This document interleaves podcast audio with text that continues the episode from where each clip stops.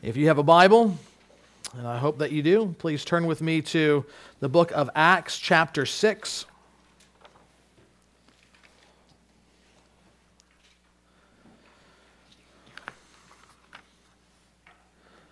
Acts chapter 6. Tonight we have gathered together for this uh, special occasion of setting aside three men to serve as deacons to this body of believers. And tonight, uh, this sermon will, in part, be directed specifically to those men, but there will be other parts that will benefit the totality of the congregation as well. Where the church is concerned, the, the sermon will help you see what is expected not just of these men, but of all of the deacons. In the process, I hope you will receive some specific uh, encouragement as well as direction on how you can encourage them. Al, Dave, and Randy, I want to specifically challenge you tonight as you hear the scriptures to serve well. Uh, not because of a desire to exalt yourself, but because uh, tonight you have been called and will be set apart specifically for Christ's church. And so I begin reading some very familiar words from Acts chapter 6, beginning at verse 1. Now, in these days, when the disciples were increasing in number, a complaint by the Hellenists arose against the Hebrews because their widows were being neglected in the daily distribution. And the twelve summoned the full number of the disciples and said, It is not right that we should give up preaching the word of God to serve tables.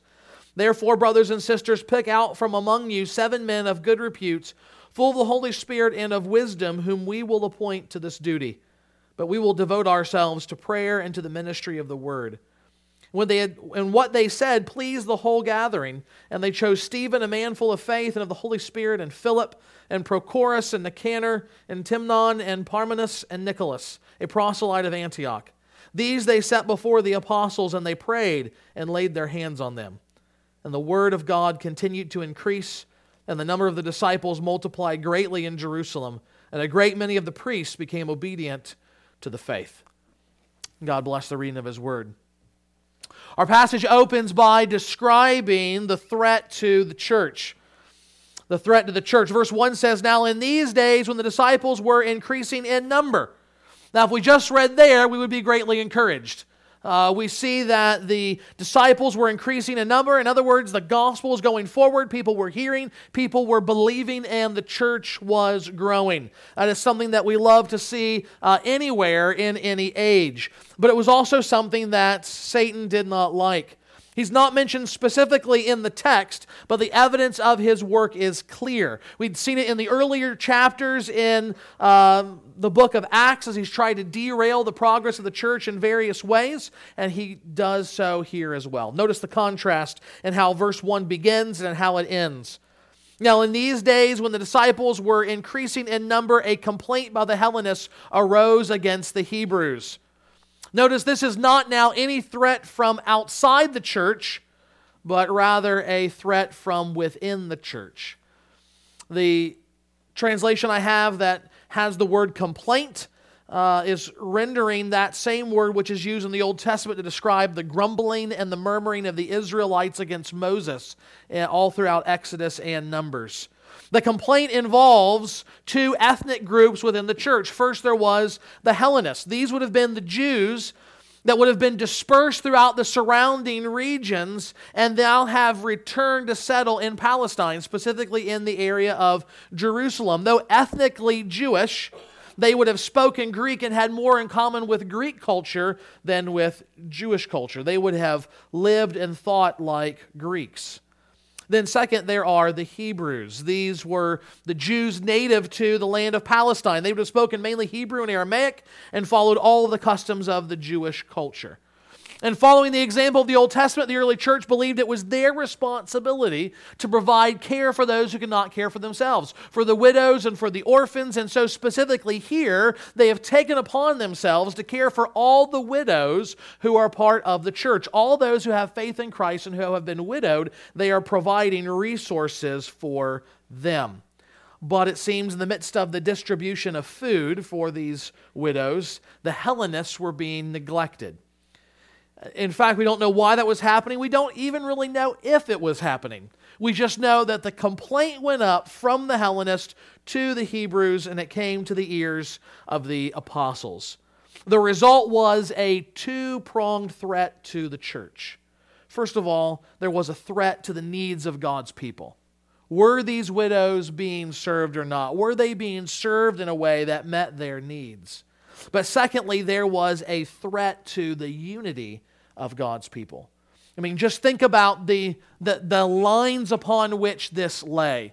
You had Greek speaking believers, Greek cultured believers, and Hebrew Jewish cultured believers. And this is where the fault line is.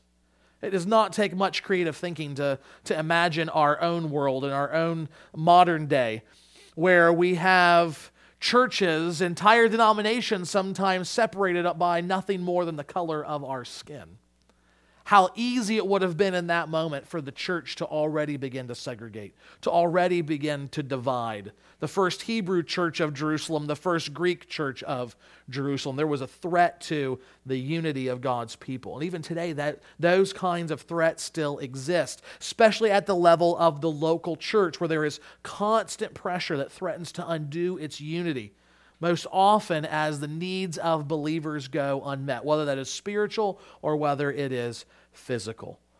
And so, this now is the threat to the church. This is the threat that the apostles observe, and therefore they gather the church together that they might arrive at the solution of the church.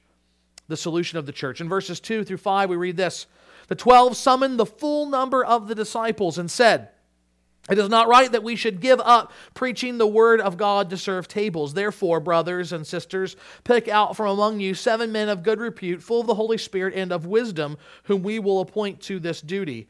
But we will devote ourselves to prayer and to the ministry of the word. And what they said pleased the whole gathering. What did this solution involve? At least two things. First of all, the, the acknowledgement of necessary priorities. The apostles saw the severity of the issue, but they also knew the priorities of their calling. You know, verse 4 has the word ministry there to describe uh, the prayer and the preaching of the apostles, but it's the same word that shows up in verse 2 when they speak about serving tables. It is diakonos, from which you can even hear we get the word deacon or servant. And I think one of the things as we pull back from the rest of the New Testament we see is that every believer, especially every leader in the church, are called to serve. The question is just a matter of how they serve.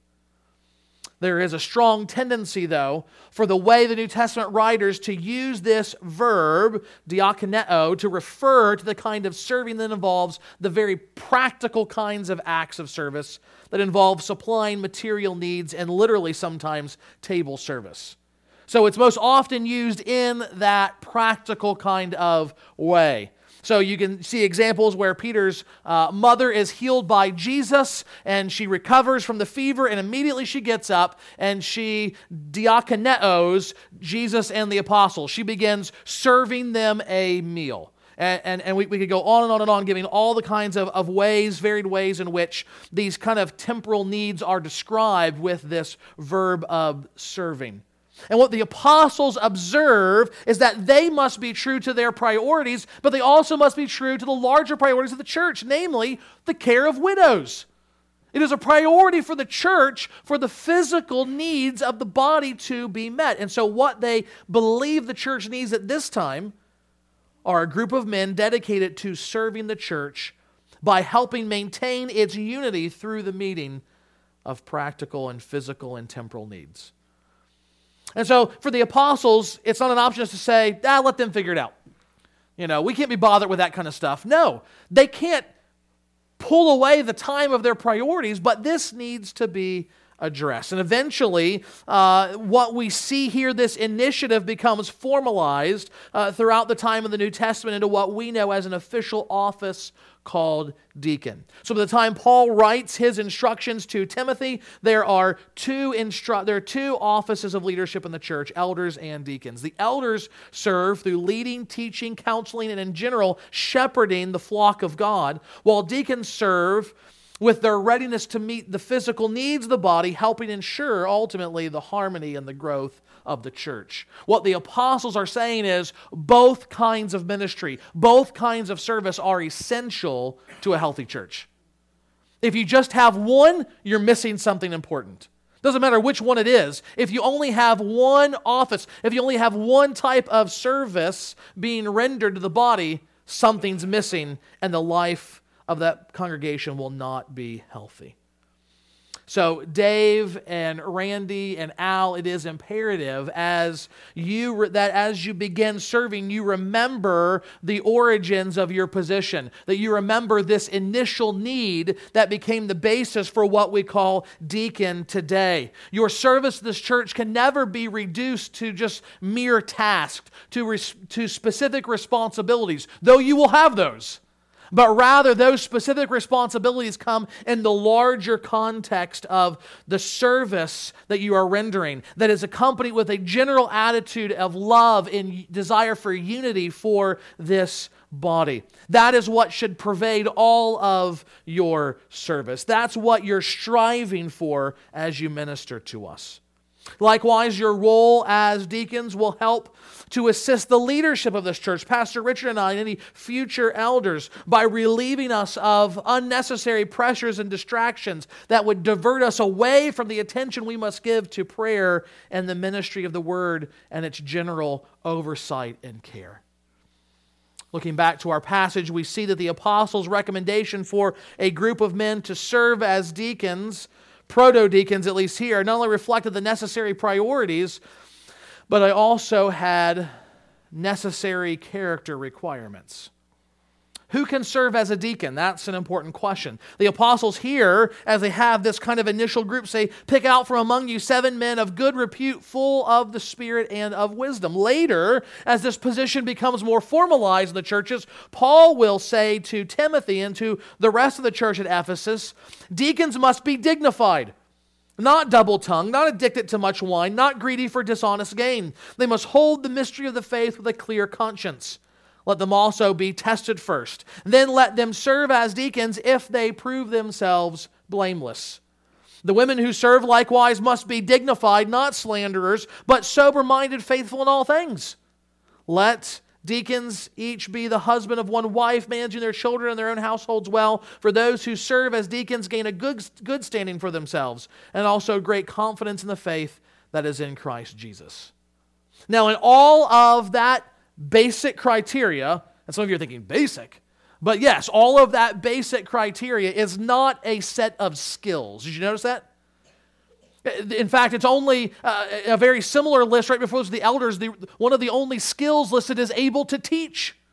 There's no, there's no necessary administration, administrative abilities, no background from a secular world that you bring to this position.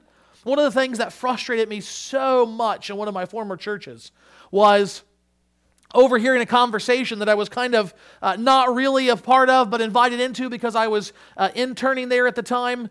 And we had just approved five new deacons, two of which, when questioned during their ordination time, could not name the two ordinances of the church as being baptism and the Lord's Supper, but they were approved anyway. Why? Because they were very successful businessmen. And it was thought that that kind of practical wisdom would benefit the church. And it well may have, but not in the kind of position they were being elected to serve in. What we see here are not skill sets, but character qualities. That is the standard for who can and cannot serve as a deacon.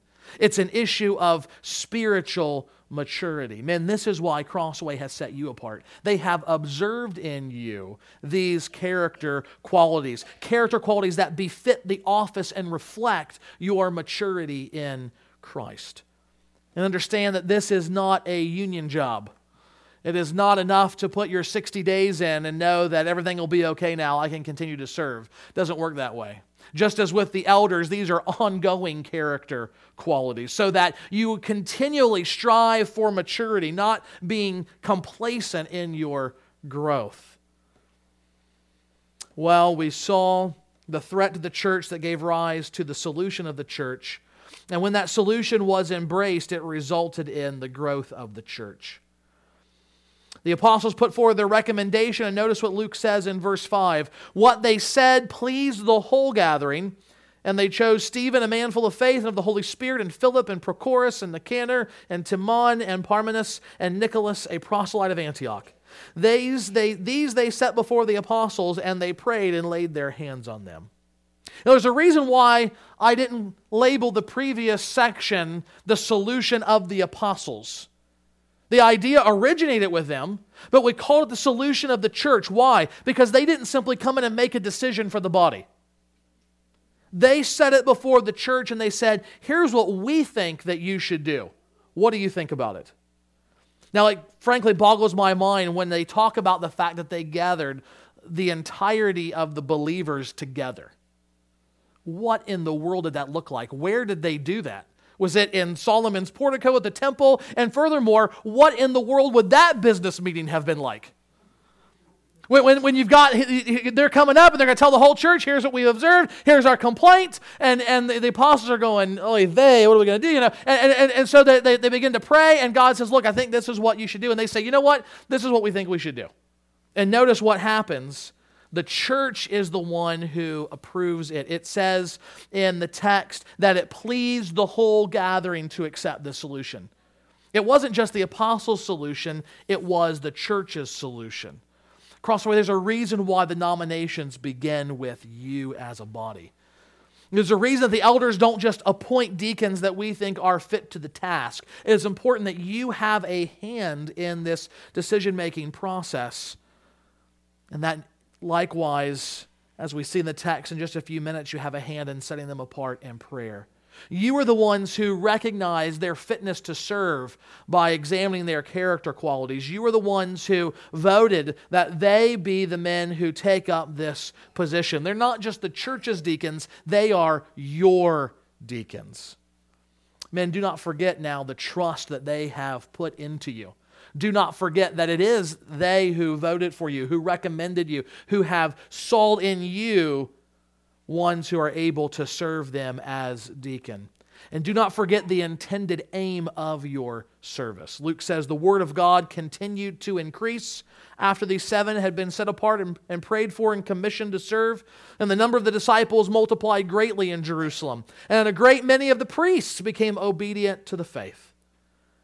When the apostles made the decision not to neglect their divine calling to the ministry of the word, they had time to preach and to teach and to lead, and the result was that the word went forward in such a way that many disciples were made. That's why we have deacons. They're not there to advocate their cause or argue their corners like representatives or lobbyists. They are set apart for the benefit of Christ's church.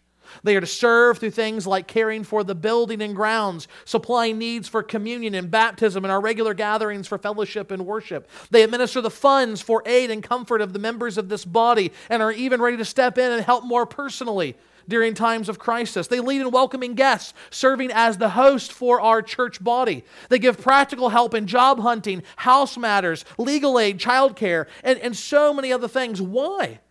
To the best of their ability, they eliminate distractions and threats to the unity of the fellowship of the church, giving room for the pastoral leadership to focus on prayer and preaching that the church might flourish in making disciples, all of which rebounds up to the glory of God who saves through Christ.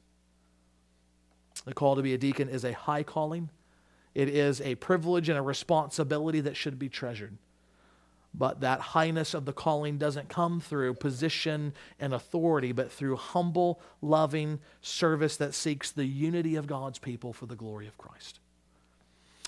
Father, as we think about this task that you've called these men to, as we think about the, the joy that we hope will accompany it, Father, it is a, an honored task, and yet paradoxically, it's a, it's a task that does not seek its own honor but the honor of your Son as, as they serve.